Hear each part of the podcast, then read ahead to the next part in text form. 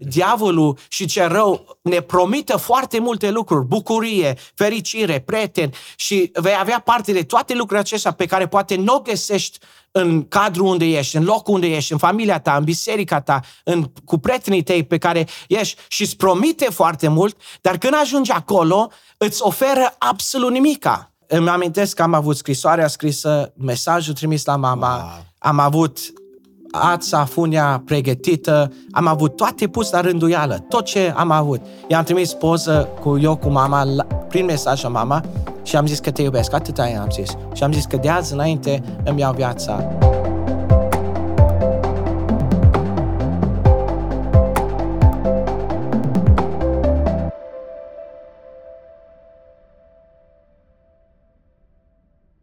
Sunt foarte bucuros astăzi la un nou podcast Rise for Christ să avem un invitat deosebit și este vorba de Marc Moldovan, un tânăr de 27 de ani, aproape 28 de ani, uh, care este misionar, care are o poveste de viață extraordinară. Sunt uimit de cum lucrează Dumnezeu în viața lui și suntem onorați să te avem cu noi. Marc, mulțumim că ai acceptat invitația, bro. Mulțumesc pentru invitație aici la cu voi. Cu, cu mare drag. Spunem de la bun început, Mark e născut în Australia, ai copilărit în Australia, uh, vorbești limba engleză din zona respectivă, ai locuit și în America, ai slujit și în alte țări, uh, ai o istorie extraordinară, dar uh, menționăm de pe acum că probabil dacă te mai încurci în limba română poți să spui în engleză, eu încerc să traduc că da, da. am deja puțin mai mulți ani în România decât tine, dar am vrea să începem, Mark, cu copilăria ta Spune-ne puțin uh, despre poate cum au ajuns părinții tăi în Australia și în mod deosebit ce ții tu minte, uh, cum a fost copilăria ta și care au fost pașii, cum ai ajuns tu să-L cunoști pe Hristos și prin ce ai trecut până să ajungi la punctul ăla. ia cât timp ai nevoie. Da, mulțumesc, Adi. Deci, sincer să zic, uh, nu prea știu cum au ajuns părinții mei exact. Eu m-am născut în Australia, deci copilăria mea a fost numai în Australia, acolo am Până la 18 ani n-am zburat niciodată din țară, din Australia. Deci n-am, n-am avut legătură cu lumea de afară decât zona mea. Acolo, în Brisbane, unde m-am născut, în Australia, acolo taică meu s-a mutat cu familia lui, cred că în vremea comunistul sau înainte, sincer nu știu exact, mm-hmm. dar știu că o ajuns în care trebuia să facă o hotărâre să meargă era pentru America sau pentru Australia sau pentru alte țări și știu că atunci taică meu cu frații lui, că ei au plecat toți frații, cred că sunt 12, nu mai știu, o familie numeroasă, cu mama, tata nu a ajuns a lui, dar au avut de ales să meargă în Australia sau să meargă în America sau erau alte țări. Și eu au zis că pentru Australia era mult mai ușor să meargă okay. și au zis, ok, pentru America trebuie să pui listă, trebuie să stai, nu știu ce, trebuia ceva hertii, nu știu exact. Și de aia au zis, hai să mergem în Australia, dar ei nu știau, nu, dacă mi-amintesc bine, nu știa aproape nimic de Australia. Zis, hai, Australia, mergem în Australia. Da. Și așa au ajuns el în Australia. El a fost tânăr, poate și chiar sub 20 ani, wow. dacă nu greșesc, dar era tânăr și acolo o crescut, acolo o, o fost și el. Taxul nu a ajuns că a fost bolnav și a venit, taxul a murit în, în România și numai cu mama și cu frații lui au ajuns în Australia. Și, și până în ziua de astăzi, toți, toată familia lui taică meu, uh, în, uh, fără doi frați care s-au mutat în America, unul în, în Detroit și unul în Arizona, mm-hmm. dar toți ceilalți sunt în Australia. Și taic meu, după aia, după ce și-au rezolvat, cred că toți cu acte și așa, o s-a dus în România, cum fac și astăzi tinerii, să duc și și-au soții și bărbați în alte locuri. Mm-hmm. S-a dus și el, o luat-o pe mama, o cunoscut-o tot prin zonă de unde se ei din, uh, din Suceava, Rădăuți, în zona aceea. Și așa au ajuns și mama. Și eu am trei frați, noi ne-am născut în Australia și de aia pentru noi, deci e ciudat că limba mea, prima limbă, dacă pot să zic, e limba română. Okay. Că părinții mei, mai ales mama, nu știu engleză deloc.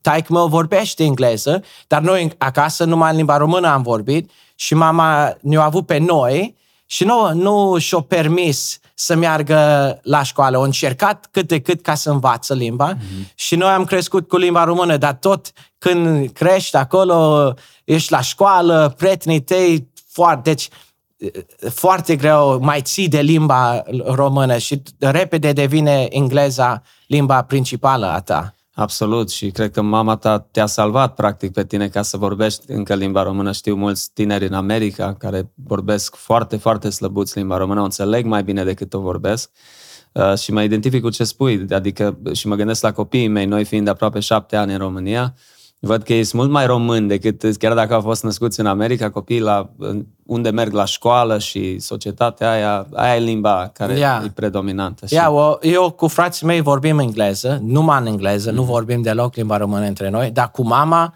și mama tot a încercat, hai vorbiți engleză, să învăț și eu, aveți milă de mine, am, am nevoie și eu să învăț, știi? Mergea lucra cu niște români, făcea cu, a, curățenie la blocuri, dar nu știa să zică hello, bye, cum ești, așa. Mm-hmm. Dar am încercat, începeam să vorbim în limba engleză cu ea, mm-hmm. trecea două, trei cuvinte și tot în, engle- tot în limba română ajungeam și săraca nu a ajuns să vorbește și acum uh, limba engleză, dar noi cu ea numai în limba română vorbim. Deci aia m-a ajutat foarte mult uh, ca să învăț uh, să cât de cât limba română și după aia, la 18 ani, am venit prima dată în România, mi-am cunoscut familia și atunci mi-am dat seama cât de rău vorbesc. Că eu vorbeam bine în Australia. În Australia vorbesc foarte bine comparat de prietenii mei și ajung în România și râde de la exact. stația din București până în Suceava și-o dat seama toți că noi suntem din străinătate, Hai, știi? seama, deci n-ai cum să ascunzi yeah. chestia asta. Hai. Și cu asta mă identific. Atâta râdeau de noi când veneam aici.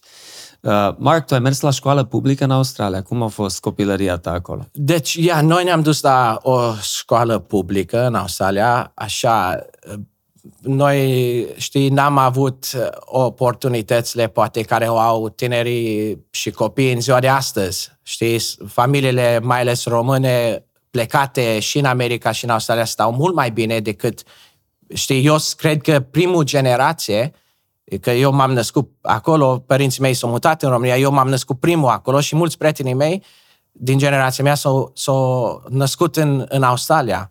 Și noi, când au început viața acolo, nu le-o mers foarte bine și toți ne-am dus așa la școală publică și așa m-am dus și eu la școală publică, așa a fost copilăria mea. N-am avut a, foarte multe posibilități să, să mă duc la o școală privată sau creștină și așa, ia. Da, da. Și practic, cum a fost atmosfera la voi? Familia ta mergea la biserică? Care e istoria voastră înainte să intrăm în viața ta mai mult? Deci, familia mea, taică meu este dintr-o familie creștină și o crescut în biserică, mama tot același din biserică, dar din păcate și eu am crescut în biserică, la Sunday School, la școală duminicală. Într-o biserică de români, Mark? Biserică română, okay. da. Mm-hmm. Este o biserică română acolo și acolo am crescut. Și am fost obișnuit cu biserica. Mama este și a fost și a rămas o femeie a rugăciune, o femeie care este devotată de rugăciune, care pentru mine o să ajungem să, să zic și din viața mea, dar a avut un mare impact în viața mea, da. văzând pe mama cum a slujit pe Dumnezeu, cât l-a iubit pe Dumnezeu și cât îl iubește și pe Dumnezeu astăzi.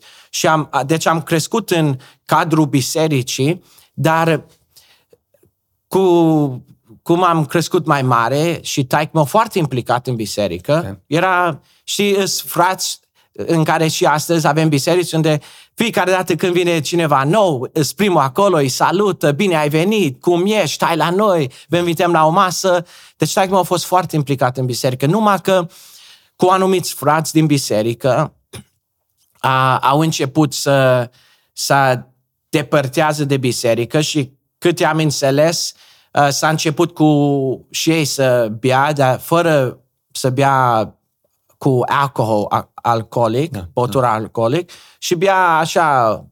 Și a început cu mai mulți frați din biserică, câțiva să, să nu mai vine la biserică și, din păcate, s-a depărtat de Dumnezeu um, și asta a avut un impact în noi, că mai ales și când crești într-o biserică creștină și după aia îți vezi că taică tău nu mai vrea să vină la biserică, în care e, totdeauna a plecat, sau bea, sau fumează, a fost un pic uh, mai greu la început, dar tot eram destul de tânăr când toate lucrurile acestea. Am, am fost în familie pocăită, crescut numai că taică s-a depărtat de Dumnezeu.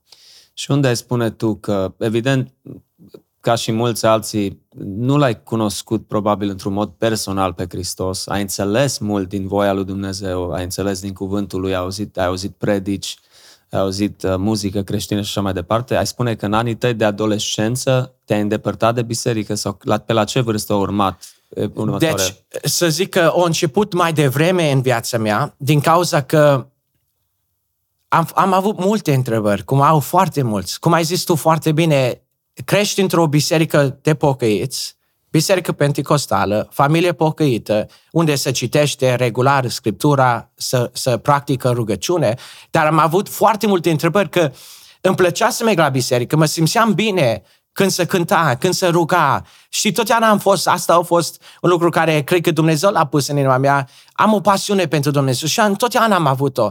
Și când m-am depărtat de Dumnezeu, tot am, dar totdeauna a fost ceva care știam că nu fac bine, că l-am cunoscut, știam de Dumnezeu, am simțit prezența Lui, că n-ai cum să te duci la biserică și de multe ori simți prezența Lui, cercetarea Lui, dar totuși simțind prezența Lui, fiind cercetat de El, tot aveam întrebări care parcă nu aveam niciun răspuns. Și ca un tânăr, băiat mai ales, totdeauna aveam întrebări, dar de ce eu? Și aveam multe întrebări, că taic meu, și nu să-l vorbesc de rău pe taic meu, că uh, deloc. Și acum mă bucur că chiar de câțiva ani de zile nu mai bea, nu s-a pocăit, s-a căsătorit acum recent, uh, mă rog pentru el, știi, dar toți avem un trecut și toți avem lucruri pe care ne pare rău. Și eu am, eu am avut multe întrebări că am simțit, fără să intru în prea multe detalii, n-am simțit dragostea aceea, um, poate de tată și am zice um, că n-am simțit aia, știi? Și pot să zic, poate că orfan de tată, dar am avut tată, dar n-am simțit dragostea aceea. Că vedeam tinerii la, bise- la copiii, de fapt, că eram în adolescent, eram tânăr încă, poate 12 ani, 13 ani, 11 ani, și vedeam cum ziceau, mergeau la fotbal, mergeau la parc, se jucau cu taică dădeau cu mingea unul cu altul. Mai din când în când, ral, că mama mama e un pic mai în vârstă și ne-a avut mai târziu și nu i-a fost ușor nici să conducă, nici, știi, ea, a fost greu pentru ea. Și mai conducea, dar a fost mai fricoasă pentru... Acum conduce, n-are nicio problemă, știi, dar nu știa nici engleză, nici nimica și trebuia să facă practica pentru condus. Dar mai din când în când mergeam și ne întâlneam cu tinerii, cu copiii la parc, cu familiile, că se făceau activități la parc și vedeam cum se jucau cu, tăți, cu, ta, cu tata lor, cu fraților și noi n-am avut asta. Și de aia au început foarte devreme să, să-mi pun întrebări și să zic, Doamne, dar de ce eu? Și știi, ca un copil, ziceam, de ce nu cu tare, de ce nu băiatul ăla? Poate el tre- merita, nu meritam eu. Ce am făcut eu să merit, um, să nu simt și să nu am parte de bucuria aceasta? Bucuria să mă învață o tată cum să mă barberesc, cum să mă îmbrac, cum să-mi fac cravata, mm. cum să mă parfumez, cum să îmi, îmi leg papucii. Sunt lucruri simplu.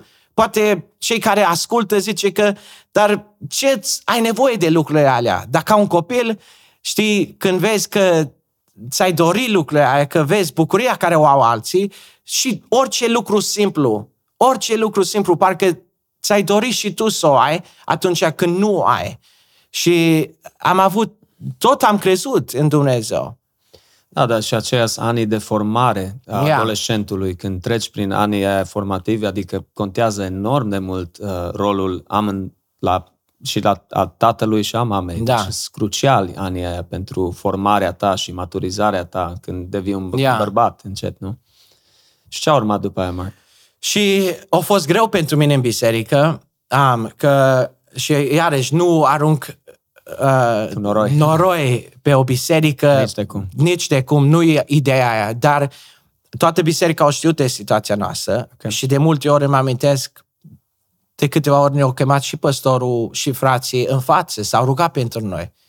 Ca biserică și ziceau frații ăștia, familia aceasta, nu a dormit acasă și mi-am foarte clar niște imagini care, și biserica, că biserica știa de situația noastră. Păstorii știau, frații din biserică vineau, încercau să ne ajută. Erau momente în care uh, am trecut prin abuz, așa, băutura, știi, îți ia controlul de multe ori. Bei și nu mai te gândești și așa o, o, și i-a părut rău la taic meu și îi pare rău și știu asta astăzi, dar am trecut prin anumite lucruri și biserica știau lucruri ce se întâmplau acasă și în păcate punea presiune că, că nu știu ce cuvânt să folosesc acum, pe copiii lor să nu fie prieteni cu noi.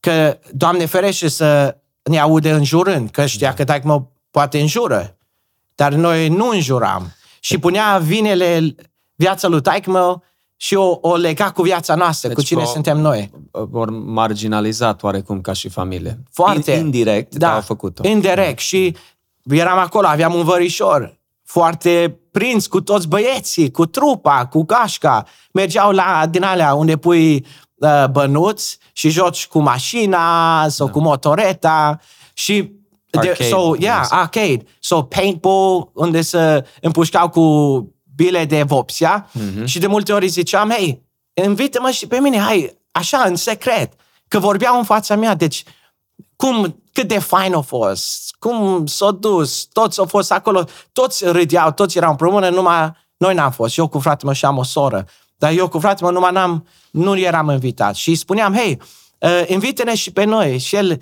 și el pe o parte zicea, nu pot să te invit pe tine că de bea mă duc și eu, într-un sens, știi? Și a fost foarte greu. Și de aia, de multe ori când uh, am oportunitatea să împărtășesc mărturia mea, cum Dumnezeu s-a atins viața mea și mi-a transformat complet, uh, de multe ori zic la tineret, tu, bisericii și la cei tineri, fiți atenți la cei care vin și îs parte din biserică ca să nu îi împingem că dacă, și le zic cum am simțit eu, dacă nu mi-am găsit prieteni în biserică, mi-am găsit în afară. Și am fost la școală publică, am crescut cu oameni care nu-L cunoșteau pe Dumnezeu. Sure. Și dacă nu mi-am găsit în biserică, mi-am găsit. Și de aia le zic la tineri de multe ori, oricum tânărul, cum am fost eu, o să am prieten. Deci imposibil să nu ai un prieten, doi, trei, cinci. Și dacă nu ai un cadru în biserică în care poți să te alături, că contează foarte mult influența, oamenii pe care îi avem pe lângă noi. Maxim. Și dacă, dacă nu l-am găsit în biserică, mi l-am găsit în afara bisericii. Chiar și fratele meu a avut prietenul lui cel mai bun, care și din ziua aceea fratele meu a zis că nu mai vrea să meargă la biserică, să audă, nici astăzi nu se duce la biserică, dar din cauza că prietenul lui cel mai bun, mai că s-a zis, de azi înainte nu mai ai voie să fii prieten cu Ruben. Și fratele meu s-a dus să se întâlnească cu el erau, erau mai mici. Poate tot 12 ani, 13 mm-hmm. ani, 14 ani, poate mai mare. Și eu zis, s-a dus să întâlnească, cum se întâlnea de obicei, stăteau împreună în biserică. Și eu zis că mama a zis că nu mai am voie să fiu prieten cu tine. Și știu că pe mama o dorut-o foarte rău. Și chiar s-a dus și o încercat să repară, știi, și să ceară, să, să zică, men, dar nu poți să faci așa cu right. copiii mei. Ce-ți iei de vine? Nu-ți iei de vine. Și așa au fost. M-am simțit că n-am avut în biserică prete, mi-am găsit în afară și foarte repede să, să schimbă roata, foarte repede să schimbă viața, cu, când te apropii și începi să-ți faci cunoștințe și prieteni mai apropiați, că totuși și dacă ai prieteni în biserică, ai și la școală. Da. Anturajul s-a yeah. schimbat radical și la ce vârstă ai spune, practic, te-ai oprit din a merge la deci, biserică? Deci, la 16 ani, a zice că s-a început. La 16 ani mm-hmm. și eram poate și mai tânăr, mm-hmm. dar să zic, la 16 ani am avut deja uh, prieteni cu care am început să fumez. Okay.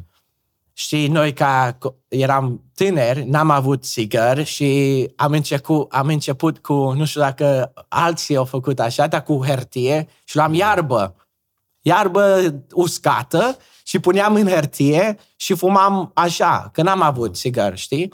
Acasă mă ascundeam în spate, mama era că lucra, taică mă era pensionat, după aia taică mă nu mai fost acasă, după aia și așa a început, că taică mă și aia pot să zic că cam tot pe la poate un pic mai înainte, nu știu exact uh, vârsta să zic exact, dar o, după aia a fost uh, anunțat, a fost poliția la noi, a fost cort și au pus presiune pe mama ca să pună o restriction, restraining order Okay. și dacă nu mai fost pe acasă Mm-hmm. și dacă dacă nu mai fost pe acasă, n-avea voie 100 de metri să se apropie de noi pentru un anumit timp, a, din cauza tot ce se întâmpla. Uh, m- puteam să mă ascund, să fac lucruri acasă, că mama era plecat de dimineață, vinea la amiaz cât eram la școală și după aia de la amiaz mergea înapoi la școală să lucrează, că făcea curățene și venea numai seara târziu la șase. Sigur. Și cam la vârsta aia am început, că eram liber, știi? Da. Și am început să beau, să fumez și așa au început, dar au început eh, treptar. Știi, am zis, hai că fumez, așa. Și am început așa, hai că încerc și la început când mi se oferea marijuana și alte lucruri, am zis, nu, nu pot, nu pot, că știam, ți-am zis, l-am, am știut de Dumnezeu, l-am simțit prezent în viața mea, dar parcă Aveai o Da. anumită frică de exact, Dumnezeu. Exact, aveam o frică de Dumnezeu și parcă nu puteam să, să, să sar direct în anumite lucruri. Dar încetul cu încetul, prin prietenii care le-am avut, am început să mă duc la uh, parties, la Petreceri. petreceri și la început n-am băut, eram acolo, erau fete, băieți, muzică tare și am început așa să mă duc și după o dată uh, îți oferă, spui că nu vrei, a doua dată îți oferă, spui că nu vrei, după a treia oară, hei, hai că iau. Și după ce am luat o gură, să zic, de băutură, foarte repede am început să merg în jos. Și deja încă aveam frica de Dumnezeu să nu fac anumite lucruri, dar nu mai îmi păsa, ca încercam să fug, să fug uh, de la Dumnezeu și să, să mă desconectez că am, am ajuns la un moment în viața mea în care l-am urât pe Dumnezeu. Am avut o ură față de Dumnezeu din cauza tot ce am trecut. N-am avut tată să simt dragostea aceea. Am trecut prin abuz, am trecut prin toate experiențe care îs neplăcute. Right. La biserică nu mi-am găsit locul, nu mi-am găsit prieteni și am încercat, pot să zic, cu Dumnezeu, am încercat în biserică, după aia eram în lume și eram nervos că am fost, uh, știi, mă găseam pierdut, nu, nu știam cine sunt. Și acum cu prietenii mei mă bucuram, mă invitau. Prima dată, era poate prima dată în care am simțit că îs iubit de cineva. Așa că de la un, un prieten vorbind. Că este cineva care își dorește să fie cu mine. Și viața mea a început foarte rău. Am, int- mama a, a văzut că viața mea mi se să, să duce înspre rău. Da. La un moment dat o chema pe mătușa mea a, și a venit cu băiatul lui, care, băiatul ei, care a fost și el în lume, a trăit în lume. A, Dumnezeu și-a, schi- i-a schimbat viața radical. Verișorul tău. Da, verișorul meu. Și era, era mai, cred că avea vreo 30 și ceva de ani, Ok. căsătorit, familie. Dumnezeu s-a căsătorit, Dumnezeu i-a salvat familia, extraordinar. Da. Și o vorbit cu mine el atunci și a zis, Marc, eu când n-am mai vrut să fiu pocăit și să asculte părinți, eu mi-am făcut bagajul și am plecat de acasă. Ca să nu pun stresul ăla să, să, să mă vadă mama viața pe care o trăiesc. Ok. Și au zis, mama ta a trecut prin prea multe, cu taică tu, cu experiența aceea. Au zis, n-are nevoie să te vadă și pe tine acum că o iei pe pașii lui taică tău. Mm. Și au zis în momentul ăla, știi, eram pe, pe, gol, pe golă a- în spatele casei și au zis, ori te schimb, nu te pocăi. Nu mi-au zis să mă pocăiesc. Au zis, schimbă-te, fă-te om în casă, fii bărbat. Și eram deja la vreo 17 ani, m-am lăsat de școală, n-am terminat de la clasa 10, n-am mai vrut să continu școală, uh, am avut mașină tare, mi-au plăcut prietenii și am zis, men, mă duc, mă duc, n-am mai, nu mai am nevoie, eu nu vreau să, să mă opresc. E prima dată când am prieteni cu adevărat, simțeam aia, nu o să mă opresc. Și așa am luat-o. Am avut mașină de sport, mi-am împachetat bagajele. Nu după mult timp am avut accident cu mașina de... Am avut un Skyline A34 Oh, wow. um, și l-am distrus. După aia mi-a dat asigurarea ceva bani. Mi-am cumpărat un van și mi-am făcut acolo, mi-am pus o, m-am dus la mama, știi, mi-am luat un, o plapămă, am avut ceva haine acolo, mi l-am făcut, dar deci nu o, mi-am făcut. O dubă. Ai locuit, o dubă. Ai locuit într-o am dubă? Am locuit într-o dubă. Da. Wow. Că dormeam în mașina de sport, puneam scaunele din spate jos și încercam să mă culc acolo. Și în fiecare seară eram undeva, la o petrecere. Mm. După aia am, am, m-am împrietenit, că am fost, totdeauna m-am împrietenit cu cei mai, mai în vârstă ca mine, știi? Și cu, cu fetele sau cu băieții care eram prieteni, m-am, m-am înțeles foarte bine cu părinților și, într-un sens, poate am vrut și eu să simt ca să am o tată pe lângă mine și așa. Și mi-am găsit și un om în care era tată la mai mulți, erau câteva fete, care în fiecare seară eram la el și împreună cu el. El cumpăra berea, zicea, hai aici, măcar știu că sunteți într-un loc bine și nu sunteți în stradă. Mm. Și eu am foarte mult acolo. Și, dar, cum s-am zis, am început foarte rău că uh, când am început să, să nu mai, să pun deoparte anumite frici care am avut și lucruri, o frică de Dumnezeu, să încep să mă depărtez de frica aceasta, am început și să host parties, să, să fiu organizator de petreceri cu anumite prieteni. Făceam uh, uh, petreceri, vineau oameni, plăteau să intre la noi, închiriat spațiu, securitate, DJ, fete, toată, toată deci, scena. Mark, unii așa de mult, I mean, se întâmplă astfel de chestii foarte des, unde copilul e destul de liniștit până la o anumită vârstă, dar ce vrem să spunem în special adolescenților și tinerilor care ne ascultă, când încep deja pe drumul acela, ok, tu spui, hai că încerc numai o bere sau încerc doar să beau o dată sau încerc drogul ăsta sau marihuana o singură dată, așa e că atât de repede, de la începutul ăla, aluneci într-o total da. altă viață și dintr-o dată fricile, cum ai spus, o anumită frică care o mai avea de Dumnezeu, de, de respect care l-ai față de părinții tăi, se duce valea. Pur și simplu, aproape automat, așa de repede poți să aluneci. Pentru că, că numai te trezești că ești dependent de droguri, că ești dependent de alcool, că deja ai un anturaj groaznic care te influențează spre și deja viața ta e într-un anumit pericol și diavolul deja are un control mult mai mare asupra vieții tale. Da, de, de aia am și zis și la început că a început încetul, dar după ce prima dată spui că nu, nu o faci. Și acum când, când ajung cum am ajuns, uh, unde am ajuns cu, cu cum trăiam și tot, după aia te gândești, asta a fost într-o perioadă foarte scurtă. De asta e, de aia de multe ori zic și vreau să o zic și astăzi la cei care ascultă că diavolul și ce rău ne promită foarte multe lucruri, bucurie, fericire, prieteni și vei avea parte de toate lucrurile acestea pe care poate nu o găsești în cadrul unde ești, în locul unde ești, în familia ta, în biserica ta, în, cu prietenii tăi pe care ești și îți promite foarte mult, dar când ajungi acolo, îți oferă absolut nimica. Și eu am ajuns să, să, să să fiu în toate lucrurile acestea, să îmi placă să fiu în locurile acestea, dar când am ajuns, tot gol m-am găsit. M-am găsit foarte gol. Eram cu prieteni, eram cu fete, eram cu muzica, eram cu băutura, eram cu toate lucrurile acestea, dar m-am simțit atâta de gol și dacă m-am simțit gol în biserică, dacă m-am simțit gol în, în uh, în comunitatea prietenii la biserică, comunitatea română, și mai gol m-am simțit acum și în lume. Și ca să nu intru în prea multe detalii, viața mea, am ajuns la un moment în care n-am mai avut nici o fericire și, și când eram în biserică, când eram încă acasă, mă gândeam foarte mult la sinuciderea. Să-mi iau viața, nu eram iubit, nu aveam prieteni și am, am trecut peste aia Acum mi-am găsit prieteni, mi-am găsit locul meu, să zic, în lume și am ajuns exact la același loc în care eram gata. Știu de, mult, știu de mai multe ori am încercat să-mi iau viața wow. și mi-am amintesc că odată am stat în mașină nu departe, 100, 200, 300 de metri, câteva sute de metri de acasă, de la mama și eram în mașină și eram, plângeam de nu mai puteam Vedeam un stâlp în fața mea, aveam mașina, am zis că mi-o termin. Nu mai are rost. Cum ți-am zis, diavolul mi-a promis.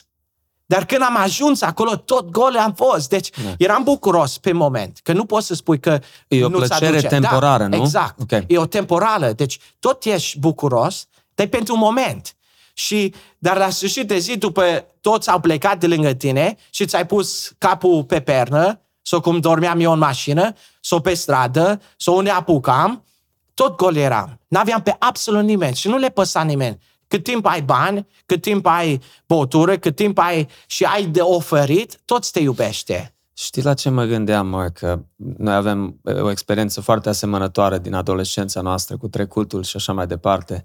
Uh, mă uimește uneori când privesc la, văd anumiți oameni, acum înțeleg de ce uh, dependența poate să dureze o perioadă mai lungă, că vedem bărbați, uh, femei la 30-40 de ani care încă se luptă și încă își caută that high, nu? Să, să simtă adrenalina aia, drogul respectiv, alcoolul uh, și, dar mă gândesc și în viața mea, bine, au fost etape și la mine, la tine la fel, mă, noi am avut părinți și în mod special mame care s-au rugat pentru noi. Și eu tare mă, mă gândesc de multe ori de ce Dumnezeu a intervenit în viața noastră încât noi nu ne mai găseam locul, ne simțeam tot singuri, tot ăsta eram dezamăgiți. Când alții merg o perioadă mai lungă, eu cred că și rugăciunile părinților noștri ne-au, ne-au ajuns din spate, Marc.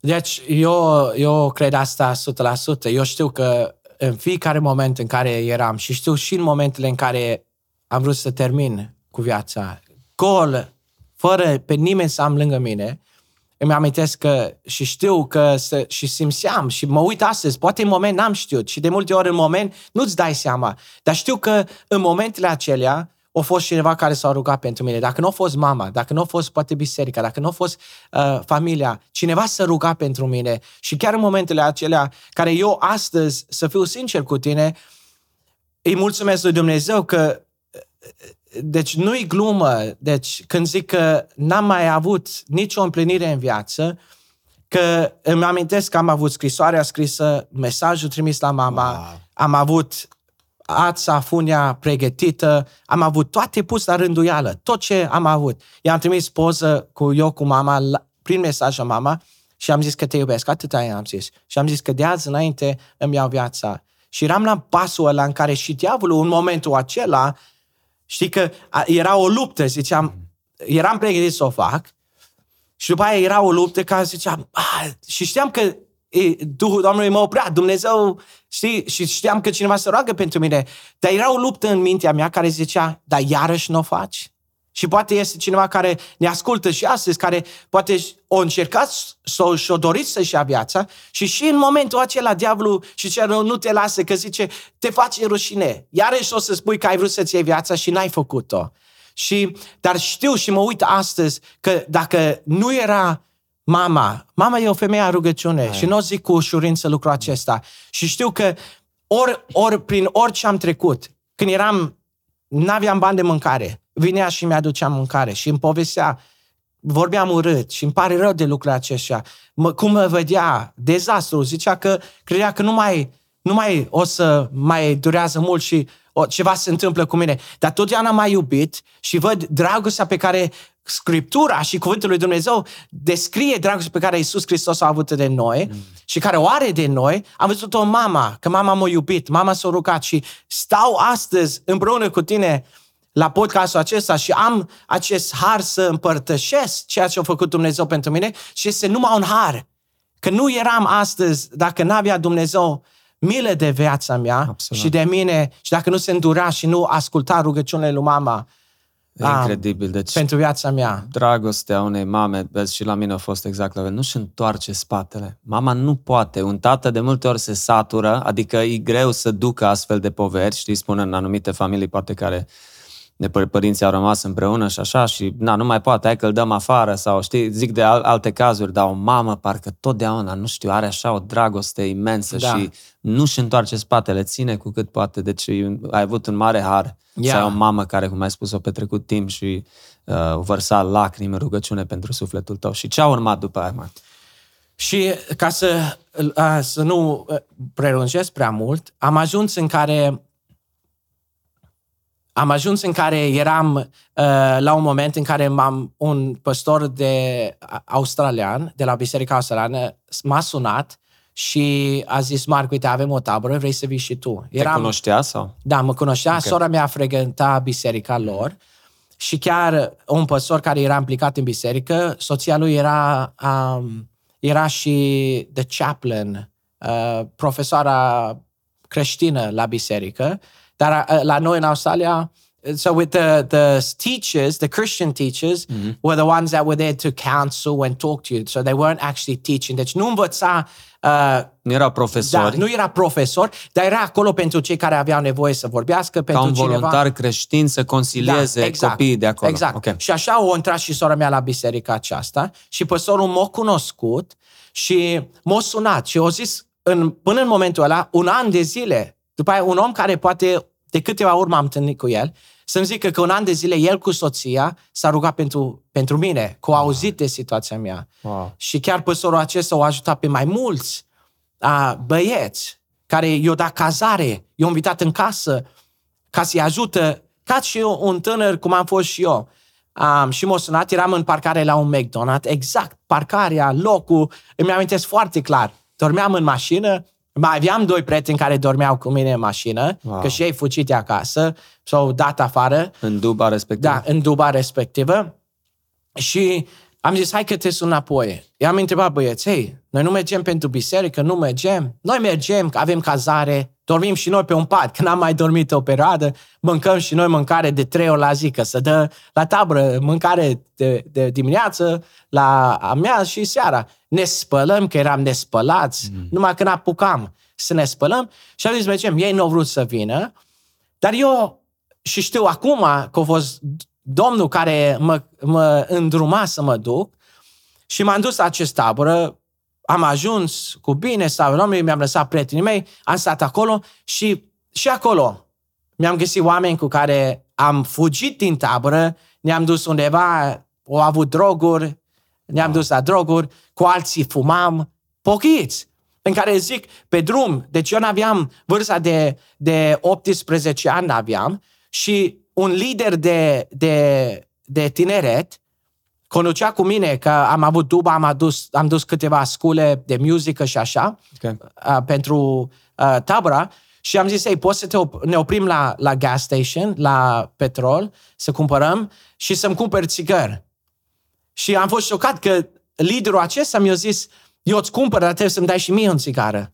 Wow. Și am zis, omule, Wow. wow. eu îți dau țigară, nu pasă, dar ce exemplu ești tu pentru mine? Da, și vorbim de o comunitate de australieni. Da, de australieni. Deci o biserică de australieni. Biserica australiană. Extraordinar. Deci mi-am găsit și acolo oameni care erau cu un picior în biserică și da. un picior în afară. Da. Și el zicea că face social smoking pentru socialitate ca să În mai moderație. vorbească. Mhm. Da. Și să vorbească cu oameni și, în fine. Dar eram la acest tabără, până în ultima seară mi-am făcut ceea ce am vrut să fac și oamenii aceștia au avut foarte mult har cu mine, că au avut răbdare. În prima seară când eram acolo, am zis că am știut, iarăși, am fost în biserică, dar m-am simțit atât de, de, de, de murdar, în care nu m-am simțit că merit să fiu acolo, să fiu în prezența lui Dumnezeu, cu oameni care se închină lui Dumnezeu și eu, eu am fugit de la Dumnezeu. Am avut o ură față de Dumnezeu și chiar am vrut să plec.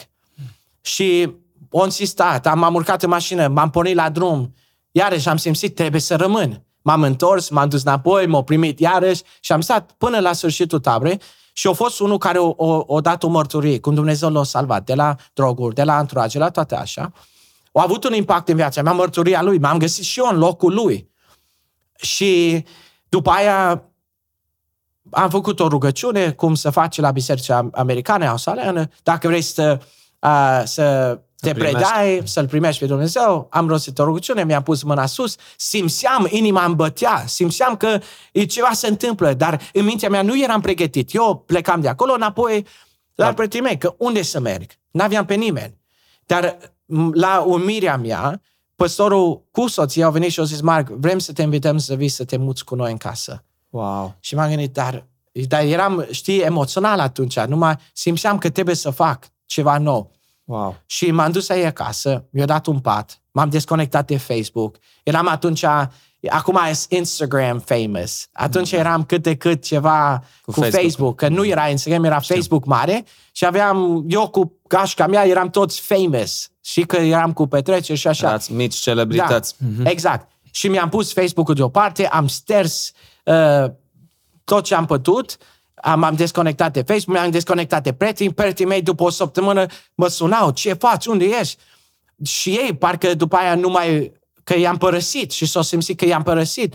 Și am fost cu familia aceasta, mi-a dat mâncare, mi-a dat pat, mi-a dat tot ce am avut nevoie și am văzut din nou dragostea prin acest păstor și parcă am văzut dragostea care Isus o are pentru noi.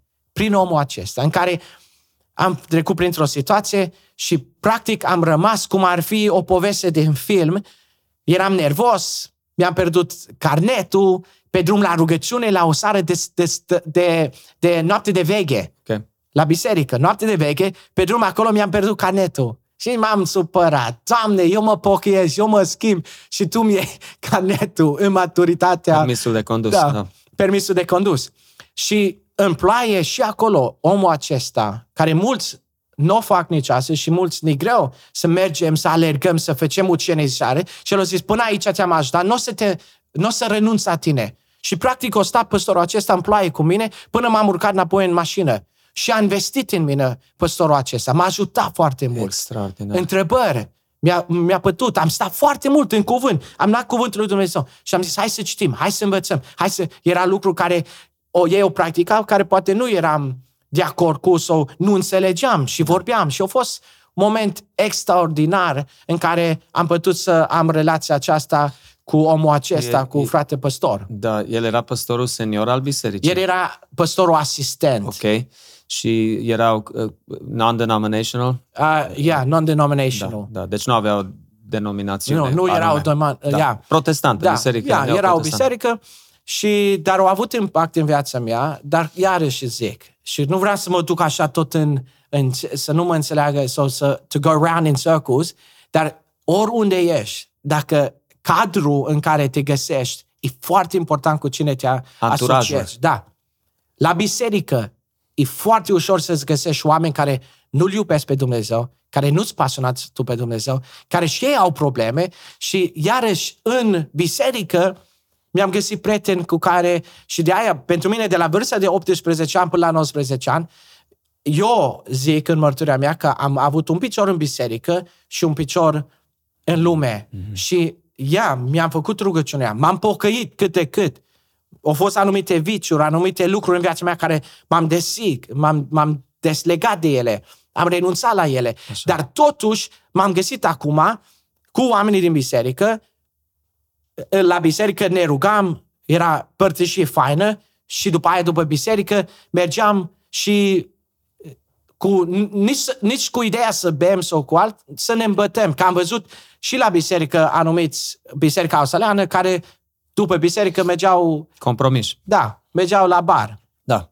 Și dar alea au fost cele mai, mai urâte uh, ani din viața mea, la, de la 18 ani la 19 ani, că eram în prezența Domnului în biserică cu frați, creșteam, citeam din Biblie, mă rugam, mergeam la părtășie, mergeam, slujeam, Și locuiai cu pastorul în perioada locuiam aia? cu pastorul în, loc, în timpul aia, dar eram departe de Dumnezeu. Și atunci, în perioada aia, am și mers de prima dată în România și aia cam a fost și momentul în care Dumnezeu a lucrat în viața mea, că m-am putut distrage din Te-ai rupt Da. puțin de anturajul de la ăla. oamenii aia Mhm. și m-am dus în România, familia, așa, și m-am reîntors și am simțit în inima mea să mă reîntorc la Biserica Română. Wow.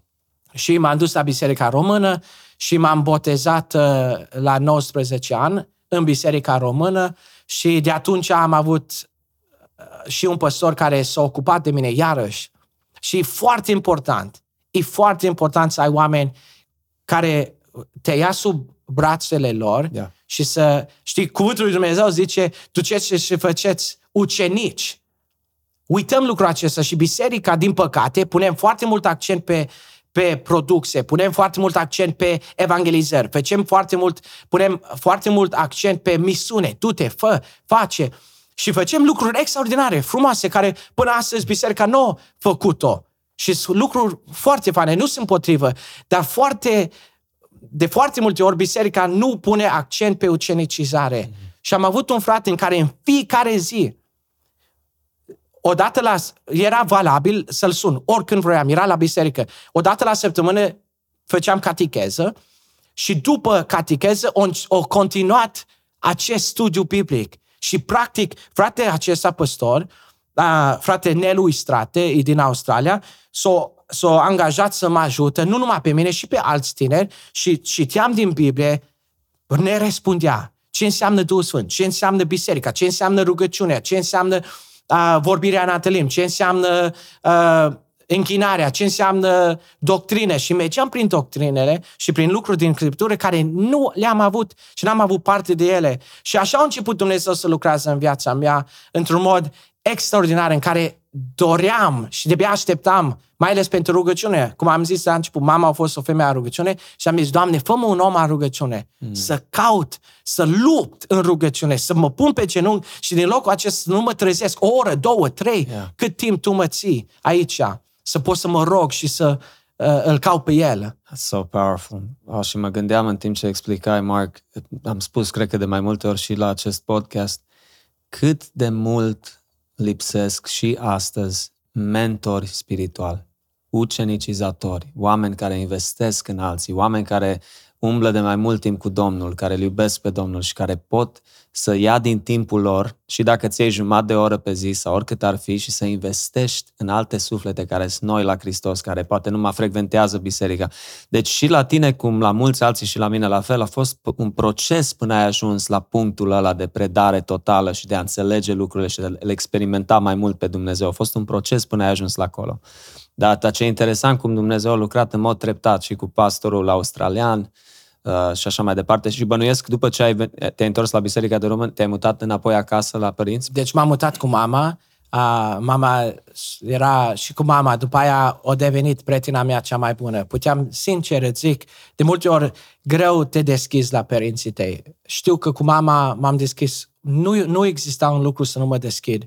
Și de fiecare dată, prin orice am trecut, îți zic, nu era repede să-mi dea cu palma, să zică, băi, dar ce ai făcut? Dar, băi, dar nu știi mai bine până acum? Tot am zis, orice problemă, deci, Adi, orice am trecut prin, o zis, Dumnezeu va rezolva și asta. Amin. Ne rugăm, Marc. Am zis, mama, dar imposibil, uite ce am făcut, am greșit, am făcut, am avut accident.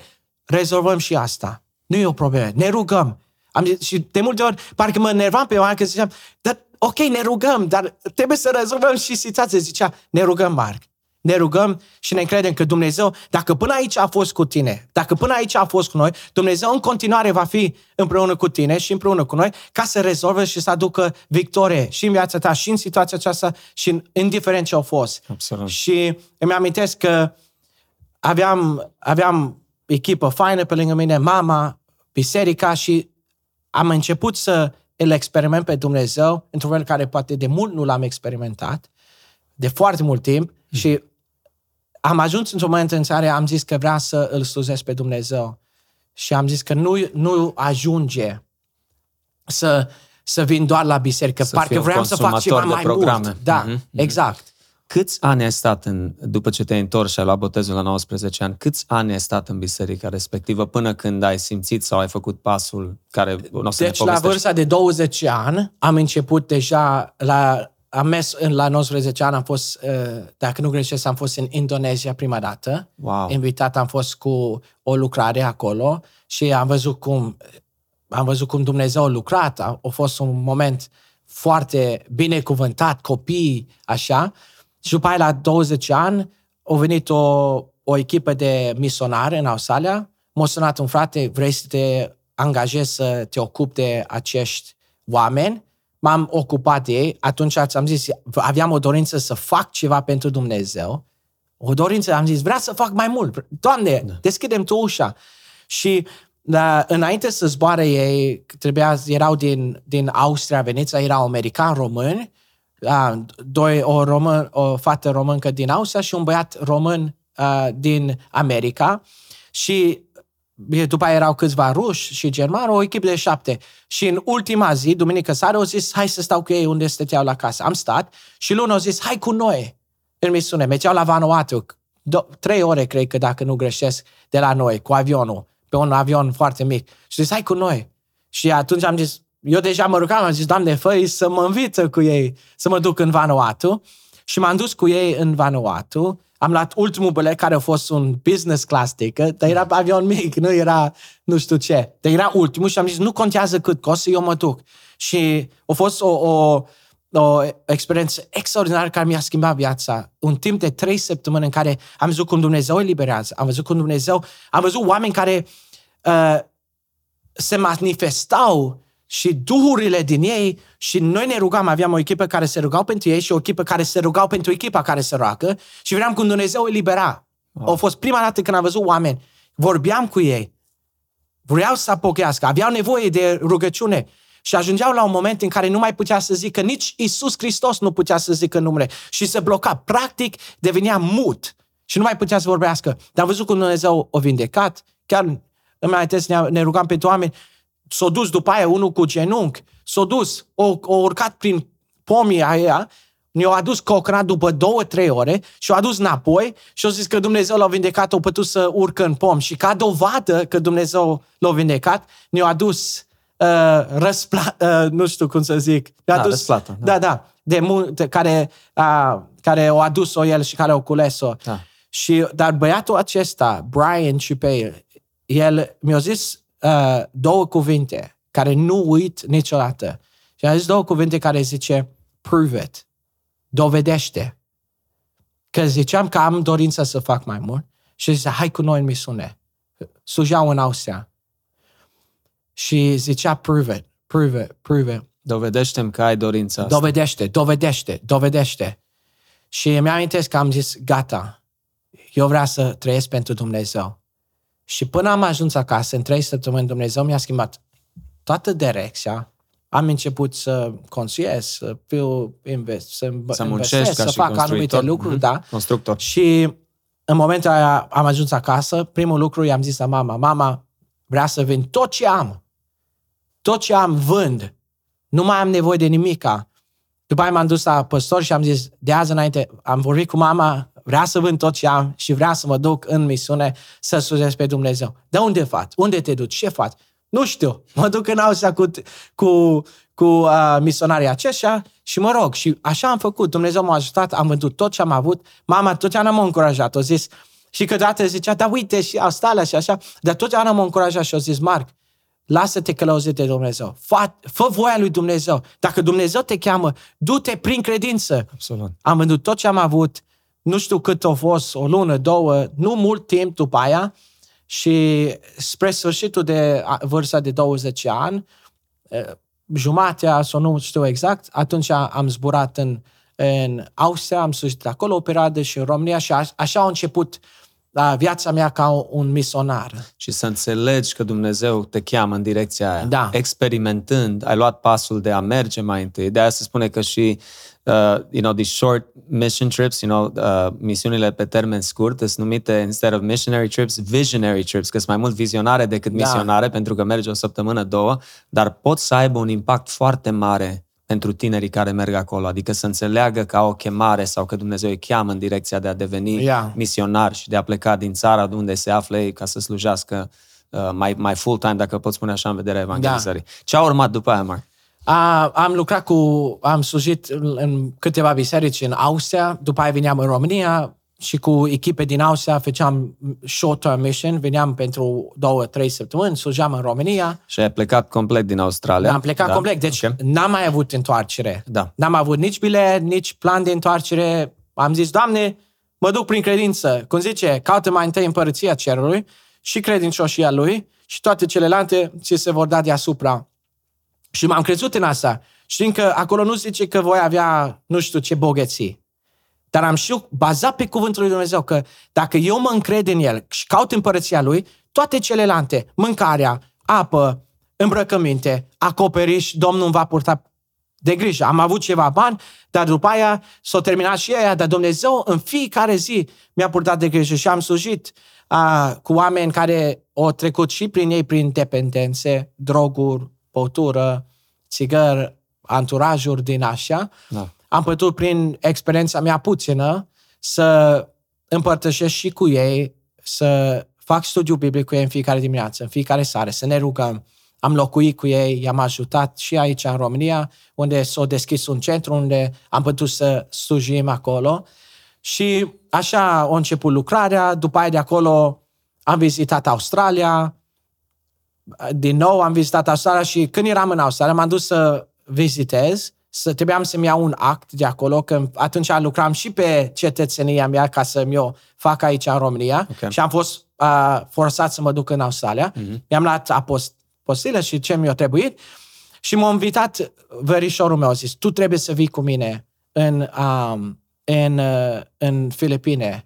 Că am uitat să zic că am fost și în Indonezia și în Vanuatu, m-am dus și în Africa atunci, că biserica a vrut să vadă dacă Dumnezeu mă cheamă în Africa. Și m-am dus, dar n-am simțit uh, să mă duc în lucrarea aceea. Și acum mă duc este în Australia și am fost invitat să mă duc în Filipine. Că, și eu îmi place să predic, îmi place să slujesc când este nevoie, dar îmi place să muncesc cu mâinile mele, mm. îmi place să, să stau de vorbe, cum stăm noi de, de vorbe acum, și să povestesc din ce a făcut Dumnezeu pentru viața mea și să te încurajez pe tine. Și îmi place mult mai mult să stau de vorbe cu oameni. I, I say the dirty work, să fac mm. treaba murdară, să stai de vorbe cu oameni, să plângi cu ei, să te rogi cu să ei. asculți. Da, că e ușor să fim în față, te ascultă toți mm. și mai greu ucenicizare. Și dacă eu am fost ucenicizat, am zis, vreau să fac și eu lucrul acesta. Deci de fiecare dată când s-a, deschide, s-a deschis o oportunitate să slujesc, m-am dus. Și m-am dus în Filipine, am construit cinci case am, pentru săraci, a, împreună cu ceva vărdi a mei și ceva frați care s-au pus la dispoziția Domnului. I-am construit casele aceștia și după aia trebuiam să vin acasă. O, un misionar de acolo a zis, Marc, mai rămâne. Și am zis, ok, m-am dus în cameră singur, m-am pus în pat și chiar acolo mi s-a deschis. Caută mai întâi împărăția cerului wow. și toate celelalte și am zis, ok, Doamne, dacă Tu mi-ai vorbit, aici rămân. Nu mai mă duc nicăieri. Mai rămân aici două săptămâni, că noi am fost cu construcția, după noi veneau niște frați în America și făceau evangelizare, okay. partea spirituală, aveau organizat toate. Și am sunat pe vara mea, care mi-a făcut și biletele și ea în momentul ăla a zis, uite, Marc, Dumnezeu mi-a pus în inimă, eu îți plătesc prelungirea biletului. Și deja am văzut cum Dumnezeu împarte grijă și am rămas două săptămâni uh, în, în plus acolo și am văzut cum Dumnezeu uh, m-a folosit să, prin mărturia mea, prin evangelizare, a fost un timp extraordinar. M-am dus înapoi în Australia și mai aveam, că era lupta aia, rămân în Filipine, nu mai muncesc ca să-mi strâng bani să mă duc înapoi în România, unde slujam. Sau rămân în Filipine și muncesc. Dar am văzut cum s-a împlinit versetul ăla. Când m-am dus înapoi, aveam o săptămână și jumate acum, după ce am prelungit să stau în Filipine și pentru prima dată în viața mea am făcut cei mai mulți bani într-o săptămână care i-am făcut vreodată. O frate m-a sunat, eu și tâmplar, și a zis, am nevoie să am șase apartamente, să-mi pui ușele, lemnul la geam, să-mi pui tot ce înseamnă ușe, lemn în casă. Și mai am luat un băiat și am făcut în șase zile șase apartamente la terminal și am văzut cum Dumnezeu mi-a purtat de grijă. Când, atunci când noi suntem ascultători. Și m-am dus înapoi în România, după România m-am dus înapoi în Filipine și am rămas acolo pentru o perioadă mai lungă. M-am implicat pentru cu construirea casei, că am avut inimă de construi case, eu și tâmplar am avut uh, pasiunea aceasta și, și astăzi încă slujim. N-am mai fost în Filipine de poate patru ani de zile, dar încă slujim, încă dăm mâncare la copii. Încă ești implicat cu alți misionari da, de acolo care da. tu... Da. Și cu localii. Și acolo cât am stat, am vrut să fac ucenicizare, am ridicat oameni care sunt serios, cu frică de Dumnezeu și Așa o, o, am fost acolo, după aia m-am mai dus în America, am dus echipe în Africa cu alte organizații. Am fost un fel în care am știu că Dumnezeu până nu m-au chemat doar într-un loc. Am fost am pasionat și am fost valabil și am zis, Doamne, sunt la dispoziția ta. Cheamă-mă, trimite-mă. Și am văzut că Dumnezeu mi-a purtat de grijă. Am fost și în România, și în Africa de mai multe ori, și în Filipine și Dumnezeu mi-a purtat de grijă fără sponsor. Deci n-am avut sponsor. Hai. Și dacă mă uit astăzi, mă mir nu mă mir, mă bucur că și le zic, nu știu cum am, cum am putut până acum să trăiesc, dar Dumnezeu mi-a purtat de grijă și am dovadă prin toate țările care am călătorit, misiunile și în misiune, n-am cerut bani niciodată. Deci nu vreau să cer bani. Dacă Dumnezeu are de gând să fac ceva, Domnul ne va purta de grijă. Și am văzut prin case, cred că acum, dacă nu greșești și nu exagerez, avem, cred că, vreo 3-400 de case care am construit cu ajutorul Românului pentru săraci în Filipine. Și mâncare care dăm la copii. Și, da, deci Dumnezeu a lucrat într-un mod extraordinar. După aia am fost în America, am, fost, am, am dus o echipă în Africa, m-am dus în America, am cunoscut-o pe soția mea în timpul COVID, că am fost blocat și și acolo ne-am rugat am, totdeauna, și prima dată când am cunoscut-o pe soția, i-am zis, ei, dacă nu o să am casă niciodată, mărit să fie Domnul. Dacă nu o să conduc mașină faină, mărit să fie Domnul. Dacă nu o să am bani constant în, în cont și soția mi martor, Slăviți fie Domnul, scopul meu în viață este să-L slujesc pe Dumnezeu. As for me my house, we will serve the Lord. Eu și casa mea îl vom sluji pe Dumnezeu și prin ajutorul Domnului Dumnezeu ne-a ajutat să facem și lucrul acesta ca o familie. Absolut, da. Și încă sunteți implicați într-o lucrare mare de, de misiune.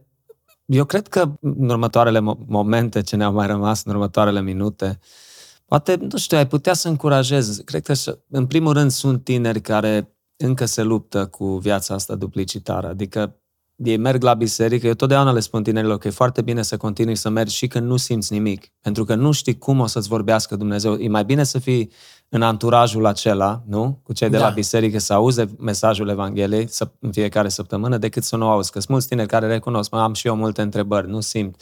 Evident, ucenicizarea ar fi cel mai important și uh, crucial lucru de care au nevoie, după aia sunt alții, am întâlnit tineri care cumva își doresc să meargă, dar poate simt presiuni din partea familiei, vai, nu, mai bine fă o facultate, dar ei simt puternic să meargă să fie misionar, să slujească undeva. Tu cum ai avut, uh, dacă pot spune așa, evident, ți-o dat Dumnezeu puterea să ai curajul să faci pasul, dar ai avut și momente, Marc, în care ai, n-ai fost sigur, mă, să mă duc, să nu mă duc, momente de doubting, de descurajare, de frică sau așa mai departe, că sigur mulți din cei ce ne ascultă se confruntă cu astfel de lucruri. Deci, în primul rând, uh, vreau să încurajez cei care ascultă, tineri, um, poate și cei care nu sunt tineri care ascultă și uh, au nevoie să se întoarcă la Dumnezeu și trăiesc mm. în anumite lucruri. Vă încurajez, caută-L pe Dumnezeu câtă vreme, cum zice cuvântul lui Dumnezeu, câtă vreme se poate găsi um, și du-te la biserică, și dacă te găsești și te duci la biserică și ești prezent la anumite programe și dacă nu simți nimica, du-te la biserică. Este foarte important, adică de multe ori noi credem că dacă mă duc la biserică, wow, frumos, ce o să simt, pelea o să se ridică ca da, da. pelea găina. Pe mine. au așteptările astea da. să aibă o, o experiență supranaturală în fiecare da, duminică. Dumnezeu o face aia. Dar nu de fiecare dată când mergem te simți wow! Nu de fiecare dată când te duci și se ridică pelea. Și noi nu mergem la biserică pentru the emotionalism, pentru sentimentele acestea emoționale. Da, Dumnezeu lucrează prin lucrul acesta, dar noi trebuie să mergem la biserică că vrem să-L cautăm pe Dumnezeu. Cuvântul lui Dumnezeu zice, cum dorește în Psalmul 42, cum dorește un cer mm. apă de izvor, așa te dorește sufletul meu. Eu când mă duc la biserică, când tu te duci la biserică, mergem că zicem, am o dorință să mă întâlnesc cu Dumnezeu cum am nevoie de apă, așa, așa am nevoie de Dumnezeu și te încurajez, caută-L pe Dumnezeu. Și dacă nu ai oameni pe lângă tine, și dacă te simți singur, mm. întotdeauna Dumnezeu nu te va părăsi. Cuvântul lui Dumnezeu în Vechiul Testament a, zice, a, am uitat exact unde se găsește, dar zice, cât timp noi căutăm pe Dumnezeu, cât timp noi stăm aproape de Dumnezeu, El nu te va părăsi mm. și nu mă va părăsi. Dar în momentul în care eu mă depărtez, tu faci hotărârea aceea, de Dumnezeu nu te va despărți și și dacă treci prin ceva mai greu, încrede-te în Dumnezeu. Dacă te afli în anumite addictions, dependențe, dependențe nu te depărta de Dumnezeu. Caută-L pe Dumnezeu mai mult, caută pe un frate, caută un slujitor, caută cineva, un prieten chiar, care ți poate apropia de tine și roagă-te cu el și, și vorbește cu el să te ajute, că de multe ori avem nevoie. Deci nu părăsi biserica și în momentul în care te simți singur sau în momentul în care te lupți. Că ce rău aia va face să te îndepărtează de biserică eh, și să nu-L cauți pe Dumnezeu. Exact. Uh, un alt lucru care aș vrea să-l vorbim, Mark, noi ca doi care avem trecuturi tumultoase, noi putem să mărturisim că toate lucrurile ce le-am făcut în trecut, uh, plăcerile de o clipă ce le-am gustat, nu se compară no. cu prezența lui Isus Hristos. Și asta trebuie să audă în special adolescenții. Pentru că sigur sunt adolescenți și cred că e atât de greu uh, when you wanna fit in, când vrei să fii acceptat de cei din jurul tău, la liceu, nu? Uh, e foarte greu poate să rupă cu anturajul, cu prietenii aia, cum ai făcut tu, cum am făcut eu și mulți alții la rândul nostru, dar să știi că este un pas nu foarte important ca să rupi legăturile alea, pentru că cât timp tu o să ai prietenii în jurul tău și ei pun presiune pe tine să continui în stilul ăla de viață. E foarte greu uh, să, te, să te deconectezi, să te rupi și diavolul are un plan foarte precis mereu și mereu să-i trimite înapoi la tine. Exact, nu? Ca să da. te amăgească, ca să te, te îți umple mintea cu lucruri care nu sunt după voia lui Dumnezeu, să te rupă exact. de la exact. orice posibilitate. Diavolul nu vrea să mergi la biserică în fiecare săptămână să auzi Evanghelia. Nu? Da, exact. Dar este proverbul român care l-am auzit. Spunem cine ești prieten și zic cu cine ești prieten și zic cine... Spunem cu cine te unești ca să-ți spun cine ești. Așa e. De, și e foarte important, e foarte important. Noi zicem că nu e, nu e important.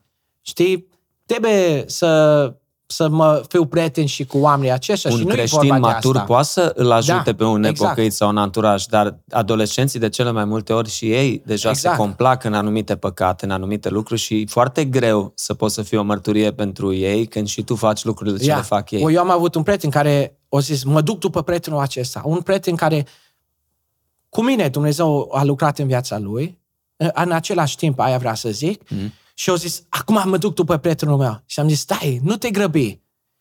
Tu încă ai nevoie anumite creștere. lucruri și am zis, tu dacă te duci în, cu ei, ei te va trage în jos. Nu, că eu vreau să fac asta. Am zis, uite, eu mă rog pentru tine și Domnul să te ajută, dar trebuie să fii la o maturitate spirituală ca să poți să ajuți și pe alții. Dar tu nu poți să ajuți și eu nu pot să ajut pe cineva când încă eu am nevoie de ajutor în anumite lucruri.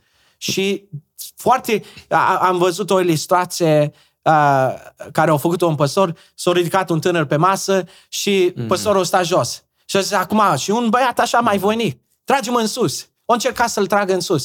Și nu a pătut. Dar păstorul așa l-a tras fără să-l tragă și era mai grăsuț, mai așa, l-a tras pe ăsta așa, foarte ușor. Și este mult mai ușor să te tragă cineva în jos decât să-l tragi în sus. Absolut. Este important să fim o lumină pentru oamenii noștri și putem fi o lumină și o încurajare pentru cei din jurul nostru, la școală, oriunde ne găsim. Right. Dar să nu, nu trebuie, cum a fost tânărul acesta care mi-a cumpărat țicare, să fumezi ca să poți să te apropii de ei. Mm. Să te duci la o noapte de, de, petrecere. de petreceri Că numai așa poți să evangelizezi. Nu-i, nu-i, nu-i, nu-i corect. Și un alt lucru care vrea să-l și ating, am dat mărturia mea, am vorbit cu Dumnezeu și tu, tu ai un mărturie și auzim foarte mulți oameni care au mărturii, cum Dumnezeu i-a schimbat viața. Și cum spunem că nu se compară nimic în lume cum se compară Dumnezeu și să fii într-o relație, a right standing relationship with God, într-o relație bună, puternică, zidită cu Hristos. Da. Dar vreau să încurajez și pe cei care ne ascultă, nu trebuie să treci pe unde am trecut mm. eu. Nu trebuie să treci pe unde a trecut Adi, pe ceilalți care poate auziți pe podcastul acesta sau pe alt podcast. Nu trebuie să ai experiența cu băutură, cu femei, cu droguri, cu anturajul. Nu trebuie să ai lucrurile acestea ca să simți sau să, să, să încerci să-L convingi pe Dumnezeu să te cheamă în lucrare, mm. sau să te trimite în lucrare, în misiune, să te cheamă ca un predicator, ca un evanghelist. Știu oameni care nu au experimentat ceea ce am experimentat eu. Și te uiți la Cuvântul lui Dumnezeu, la, la fiul risipitor eu zic că doi risipitori acolo, că a fost unul care a avut curaj să pleacă din biserică și a plecat și a avut unul care a fost în casă tot un fiu risipitor, acasă, cu taică s-a muncit, au fost acolo, dar tot era departe și vedem asta prin când s-a întors înapoi fiul risipitor care a plecat. Și de multe ori și oameni care îs în biserică au anumite lupte. Dar am auzit de prea multe ori oameni care au zis, dar trebuie să experimentez și eu droguri. Trebuie să N-ai nevoie, dragă wow. tânăr, cei ascultători, n-ai nevoie să experimentezi că tot e goliciune, nu găsești nimic acolo. Și trebuie să mențion, eu aș menționa încă câteva chestii de acord maxim cu tot ce ai spus. Uh, să nu uităm de faptul că mulți tineri care încearcă droguri în vremurile noastre și în trecut, uh, faci un drog o singură dată sau încearcă o singură dată și moare de supradoză. Yeah. Nu ai nicio garanție când intri pe terenul diavolului tu n-ai nicio garanție că o să ieși de acolo în viață. Și nu spunem asta spre să nu mai menționez ce se aude acum, că drogurile sunt atât de contaminate, sunt atât de făcute cu atâtea prafuri și chestii chimicale, de, deci de, de zeci de ori mai dăunătoare decât erau poate acum cu 10-20 de ani în urmă. Nici nu mai știi ce consumi. Dar am, am auzit că și în România e un fenomen, deci pur și simplu foarte mulți tineri și tineri care din familii de pocăiți care experimentează cu drogurile astăzi. Ia, și e păcat că și recent ne-am am auzit de oameni care, și copii de păstori care a, s-au jucat destul de mult cu păcat, tot că se lasă și au ajuns în care să nu mai să trezească dimineața din cauza a drogurile. De aia nu-i de joacă. Știi, viața, noi nu suntem promis niciodată ziua de mâine. Nu, nu avem garanția zilei de mâine. 10 minute de acum, 5 minute, nu suntem garantat lucru că vom fi în picioare. Da. De aia cuvântul Domnului zice, dacă azi se zice, hai la Domnul, ai șansa. Da. Și avem acest har că Domnul nu a venit. Eu zic, în ciuda faptului că Dumnezeu nu a venit, ai, este har că nu a venit, că ai timp să Absolut. te pochești și să, să te lași la dispoziția lui Dumnezeu. Doamne, vin așa cum sunt. Cheamă-mă, schimbă-mă, transformă și legat de a doua parte care m-ai întrebat mai, mai devreme și să, să stai la dispoziția lui Dumnezeu. Zice, Doamne, dacă Tu m-ai transformat și m-ai schimbat, vrea să te slujesc pe Tine. O să fie oameni care o să te descurajează. Mm-hmm. M-a descurajat pe mine. Și eu fost un frate care l-am respectat din biserică, cu două rânduri în spate, când s-a anunțat în biserică că eu mă duc pe termen lung, fără să știu că mă voi întoarce înapoi. Și care mi-a zis, Marc, tu, tu vii dintr-o familie nenorocit. Așa mi-a zis. Mm. Zis, o să te mănâncă oamenii aceștia. Tu cum să te duci? Vii dintr-o familie stricată, ești și tu stricat. Și wow. m-au descurajat. Oameni care am, am avut nevoie să mă încurajați și care m-am uitat la ei. Și după aia au fost și alții care m-au încurajat. Și totdeauna când vrei să faci ceva pentru Domnul, poate e ciudat lucrul acesta, dar cei din jurul, cei mai apropiat o să te descurajează și nu te descurajează cu un gând rău. Că toți îți vor Au intenții vor, bune, da, probabil. Intenții da. bune. Dar dacă știi că Dumnezeu te-a chemat și ai pasiunea aceasta, ascultă de Dumnezeu și crede că El îți va purta de grijă. Nu te uita la sponsor, nu te uita la, la viața aceasta, nu te uita la bani. Eu nu mi-o doresc aia, sincer zic, Adi.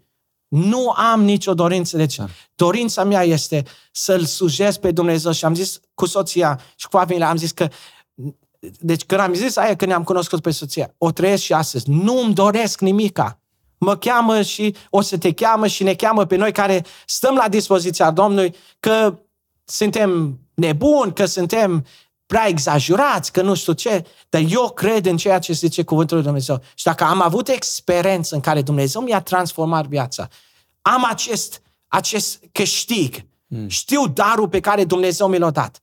Un om care nu merita și care eu meritam să fiu pe cruce, eu mi-am ales păcatul să o fac, nu m-a forțat nimeni și Hristos a murit în locul meu.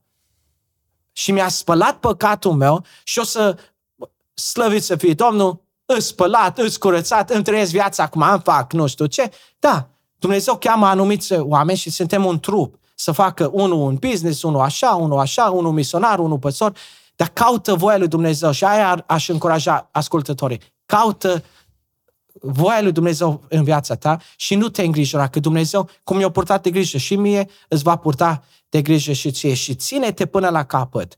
Știi, să nu fii compromis în nicio lucrare, în nicio misiune, că poți să ajungi să zici, eu merit, eu am făcut destul, uite ce am putut să fac eu și să ajungi la compromis. Slujește lui Dumnezeu, dar nu te compromite.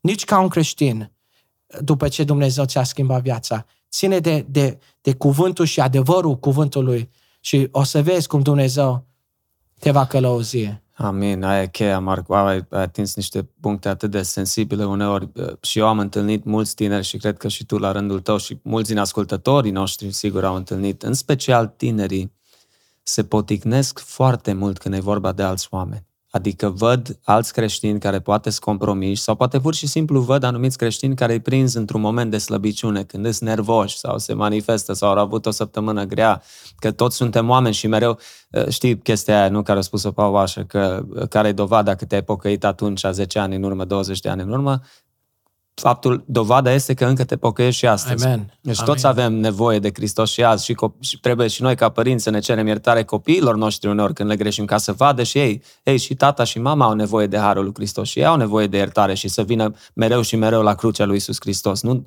nu, nu graduăm de la Evanghelie, we're always dependent, nu? Uh, dar foarte, foarte mulți, în special în vremea de noastră, vremurile noastre, asta se spune și de la cei din afară care nu-s pocăiți. Sau, uite, ipocriți, vezi ipocriți, au, uite, vezi, o făcut aia, vezi, o spus chestia aia, vezi, o enervat așa, vezi. Și atunci am întâlnit mulți tineri care atât de descurajați sunt când se uită la alți creștini și spun, mă, decât să fiu și eu un creștin de genul acela, mai bine nu. Ei consideră că la creștinismul, dar cât de important ce ai spus tu, men, rămâi în cuvânt, caută-L pe Hristos în cuvânt. El niciodată nu o să te dezamăgească. El nu e ca noi restul, Amen. el, yeah. el a venit să moară pentru noi, el e exemplu da. uh, pe care noi trebuie să-l urmăm, să become Christ-like, Christ-like, să devenim ca și Hristos, să ne asemănăm tot mai mult cu Hristos. Creștinii și tinerii, în mod special, adolescenții și toți, trebuie să privim la Hristos, nu la oameni. Oamenii o să dezamăgească, oamenii o să te rănească adeseori, poate cum ai spus și cu intenții bune, noi trebuie să privim la Hristos. Deci ai atins un punct foarte important și ce aș mai spune, dacă ești de acord, și poți să adaugi tu mai mult la ce am da. spus aici și aș spune și creștinilor, cum ai spus tu prietenului tău atunci mai de mult, că el era încă nou în credință, era puțin la început și nu avea tăria, relația aia strânsă cu Hristos și maturitatea spirituală ca să uh, petreacă mai mult timp cu foștii lui prieteni care sunt în lume. Ce aș recomanda eu celor ce ne ascultă, adu la biserică dacă tu nu te simți destul de puternic și îl iubești pe omul, pe fata, pe băiatul respectiv și vrei ca și ei să-L cunoască pe Hristos, adu-l la biserică sau cheamă un, un bărbat, o femeie din biserica ta care este mai matur, să-l scoată ei la o cafea sau să se ocupe ei puțin da. de el, să investească în persoana respectivă, nu? Da, ca da. Să, ca să tot să faci ceva, dar nu să fii tras și tu în plasă ca să exact. păcătuiești din nou. Exact. Și aș și încuraja, să adaug la tot ce ai zis tu, și am încurajat tinerii, aș încuraja și poate cei care sunt mai în vârstă sau știi, care sunt implicați în biserică. Nu descurajați tineretul mm.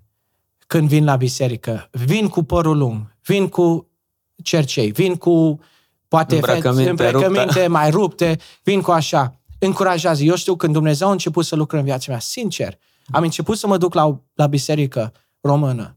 Aveam părul un pic mai lung, nu foarte lung, un pic mai lung primul lucru care îmi zicea frații, îi mai amintesc și în de astăzi. Dar când te pochești și tu? Mm. Când îți stai părul aia? Lasă lumea. În loc să mă întreabă, cum ești, Marc? Bine ai venit la biserică. Mă bucur să te văd. de aș încuraja ascultătorii, când vedeți și când vedem un, un, un om care vine la biserică, trebuie să încurajăm, să ne bucurăm că vine. Dacă poate nu cum am vrea noi să fim, sau poate nu cum poate vedem, cum zice, cuvântul lui Dumnezeu și încă trăiesc în păcat. Încurajăm oamenii aceștia, vină la biserică, că noi nu producem. Noi putem schimba îmbrăcămintea, părul, noi putem schimba... Noi putem să facem da. un fariseu bun la da, vedere. Da, exact. și putem face lucrul acesta, dar cine schimbă sufletul și inima omului este Dumnezeu. Yeah. Este Duhul Sfânt. Și trebuie să lăsăm pe Duhul Sfânt și pe Dumnezeu să facă lucrarea care o face în, și, dar noi nu, nu lăsăm oamenii să ajungă acolo. Că noi, când intrăm în biserică, nu poți să intri în biserică. Ești, arăți așa, arăți așa și avem foarte multe mărturii care au venit oameni, i-au dat afară din biserică, că știu o, o situație în care au venit o prostituată la biserică, s-a pus lângă o soră și a zis, păi, tu ai venit să, să spurchești, sau cum a zis... Să spurci biserica. Biserica. Wow ea s-a ridicat, a ieșit. Unul șer s-a dus, o luat înapoi, a zis, hai în biserică, o pus-o acolo în spate, o stat lângă ea. O stat în program și astăzi este o, o femeie care Dumnezeu să folosește de ființa ei și o femeie extraordinar. Și putea care să fie pierdută. Putea să fie, și ea stă 5, 6, 7 ore în rugăciune în fiecare zi. Și este o persoană care când o stat lângă o, o, o soră în biserică, o scos-o. Și de multe ori oamenii vin că au nevoie vede că wow. lipsește ceva și n-ajunge să audă cuvântul rostit și noi deja i-am aruncat afară. De aia aș încuraja ascultător. Și dacă nu te implici în biserică la un mod, nu știu ce, înalt, în leadership, într-o poziție de, de leadership, lider.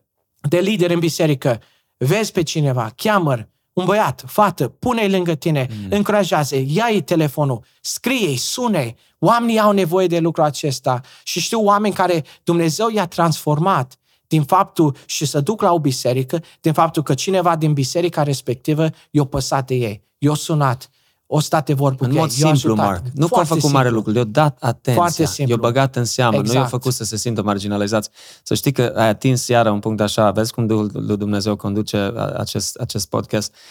Mă gândeam, Marc, la faptul că e pur și simplu o nebunie, e o nebunie, o spun direct aici, ca să avem noi ca și creștini așteptările care le avem de la un credincios care e în biserică de 10-20 de ani, să avem aceste așteptări de la un nepocăit sau de la un copil de pocăit care, da, a crescut în biserică, dar el sau ea este în lume de ani de zile și după 5-6 ani de pauză, când nu mai veni la biserică, dintr-o dată o aduce cineva la biserică și tu deja să ai așteptări și să arăți cu degetul la ea că e îmbrăcată, nu știu cum, că se comportă, nu știu cum. Când ea, practic, e necredincioasă, ea are nevoie de Hristos, ea are Ia. nevoie să audă Evanghelia. Deci asta totdeauna m-a șocat că noi, de multe ori, ca și pocăiți, avem așteptări de la un nepocăit să trăiască ca și noi, să se îmbrace ca și noi, să se comporte ca și noi, când ei încă n-au experimentat harul acesta de a-L cunoaște pe Hristos. Și din păcate sunt foarte, și putem să ne prelungim foarte da. mult, și, dar îs, îs, îs, a, știu, și oameni care e, trebuiam să le reamintesc, hei, lideri de tineret, vreau să dau pe cineva afară din biserică că nu veneau la fiecare program. Și am dat, omule, cât timp s-o la pentru tine să, mm. Dumnezeu, ai ajuns la un moment în care ești spiritual, ești matur spiritual acum, Dumnezeu te-a transformat, Dumnezeu te-a ridicat, dar ai uitat procesul. Mm. Și repede vrem să taiem oamenii din biserică, din orice slujire, că nu face, să nu la nivelul nostru. Și uităm, și aia pentru mine personal, zic, E șocant. Adi, serios, eu am zis, Doamne, ajută-mă să nu uit niciodată de unde Tu m-ai scos. Wow. Eu sunt un om de nimica.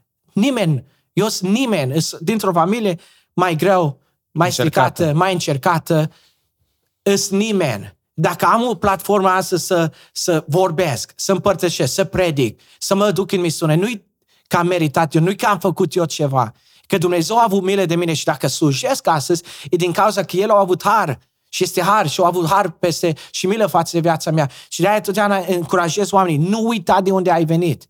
Nu uita. E foarte ușor. Ajungi pe munte, ajungi sus. Wow! Și uiți de unde ai ieșit. Și repede judecăm și tăiem oamenii și dăm în ei că nu sunt la nivelul nostru, dar uităm de unde am venit noi. Spunea un om al lui Dumnezeu, wow, uh, spunea că noi ca și creștini am fost creați ca să ne împărtășim credința. Noi după ce l-am primit pe Hristos, după ce am primit nașterea din nou, după ce Hristos locuiește în noi, au spus că noi ca și creștini nu avem opțiunea să nu evangelizăm. Nu poate în modul ăsta cum faci tu sau alții, adică în mod foarte vizibil, dar de la om la om, uh, cu cunoștințele noastre. Cum ai spus, vine cineva în biserică, măcar să-i zâmbești, să dai mâna cu, cu el sau cu ea. Să, bine, bine ai venit, ai, ai un loc, uite, îți- îți găsesc eu un loc în biserică, mai ales dacă vezi că e străin. Nu știi de unde vine persoana, nu știi dacă o trecut prin abuz, nu știi dacă se luptă cu dependențe, dacă e într-o problemă mare, dar tu a, faci ce ești dator să faci. Și spunea acest pastor că dacă nu ne facem datoria asta și nu ne împărtășim credința noastră cu alții, o să devenim bezibaris, o să devenim comozi, o să ajungem poate chiar să păcătuim în ascuns, să facem anumite lucruri că noi practic nu ne în- împlinim chemarea noastră. Deci cumva trebuie să descurajăm, Marc, aici am vrut să ajung, comoditatea. Cred că comoditatea, când noi am devenit consumatori de programe și încălzim băncile acelea ca și creștini și umbli cu Hristos de 5 ani, de 10, de 30 de ani, și tu nu mai ai inima aceea de evanghelist, adică să inima lui Hristos pentru oameni, când el lăsa cele 99 nu, și mergea după aceea una rătăcită. Yeah. Trebuie ca și creștini să iubim pe cei din afară și să dorim din toată inima ca ei să-L cunoască pe Hristos și să nu avem așteptări irealiste de la ei, dacă ei n-au experimentat încă această dragoste a lui Isus. Doar Dacă noi nu o facem, Adi, cine o face? Că de aia Dumnezeu ne-a salvat, ne-a mântuit și acum ne cheamă și pe noi la rândul nostru să facem ceea ce alții au făcut pentru noi. Mm. Și să nu ne prea obișnuim și să ne fie totul cum vrem și frumos, în care suntem prea spiritual acum, să stăm de vorbă cu altcineva, prea spiritual să ajutăm pe altul, prea spiritual să invităm, prea ocupat. Fai câte avem de făcut și nu avem timp să invităm, să, să stăm cu oameni. E foarte important. De aia, repet ce am zis, ucenicizarea biserica, dacă facem, eu, un om simplu, să nu se asupra nimeni că zic asta, dacă, dacă facem un lucru greșit, nu ridicăm ucenici. Nu facem asta în bisericile noastre. Și avem oameni, și știu foarte mulți tineri și oameni care doresc să-L slujească pe Dumnezeu. Vor să facă mai mult. Și în locul unde se găsește, nu este cineva să se ocupă de să îi ucenicizează, să se de vorbă cu ei, să încurajează, ca mm. ei să poată să ajute și pe alții. Au dorința aceea. Ucenicizarea este un lucru care trebuie să punem foarte mare accent și să o facem. Că dacă eu sunt un ucenic, după aia mă duc și eu și fac alți ucenici. Și așa putem să ducem Evanghelia în continuare. Amin. Amin. Well said. O să concludem aici, o să menționez, uh, adică pentru cei ce ne ascultă, puteți să mergeți la website-ul nostru riseforchrist.ro uh, să depuneți o cerere de evangelizare dacă cunoașteți pe cineva care nu-L știe pe Iisus Hristos, să putem lucra mai mult împreună. Uh, puteți afla mai multe pe site-ul nostru. Probabil și tu, Mark, Mark Moldovan pe Instagram. Poate yeah, sunt Mark tineri Moldovan. care ne ascultă și poate da. ar avea dorințe sau simt că n-au la cine să apeleze, poate să scrie un mesaj dacă au ceva întrebări legate de ce am discutat și noi astăzi. Da. Da, stăm la dispoziția lor, că e un mare har să putem să întindem o mână, mai ales știind Amen. de unde ne-a scos pe noi Dumnezeu, să putem Amen. și noi la rândul Amen. nostru să facem asta. Mulțumim mult că ți-ai luat timp și sperăm foarte curând uh, să revii poate pentru un alt episod și să discutăm mai multe, Marc. Suntem mulțumitor pentru slujirea ce o faci. Dumnezeu să-ți dea har în continuare, inspirație, călăuzire și să ne auzim cu bine și pe data viitoare. Mulțumesc, Adi, și onorat și oricând este o binecuvântare să putem povesti de binecuvântările și lucru, lucrarea Domnului. Amin. Mulțumim, bro.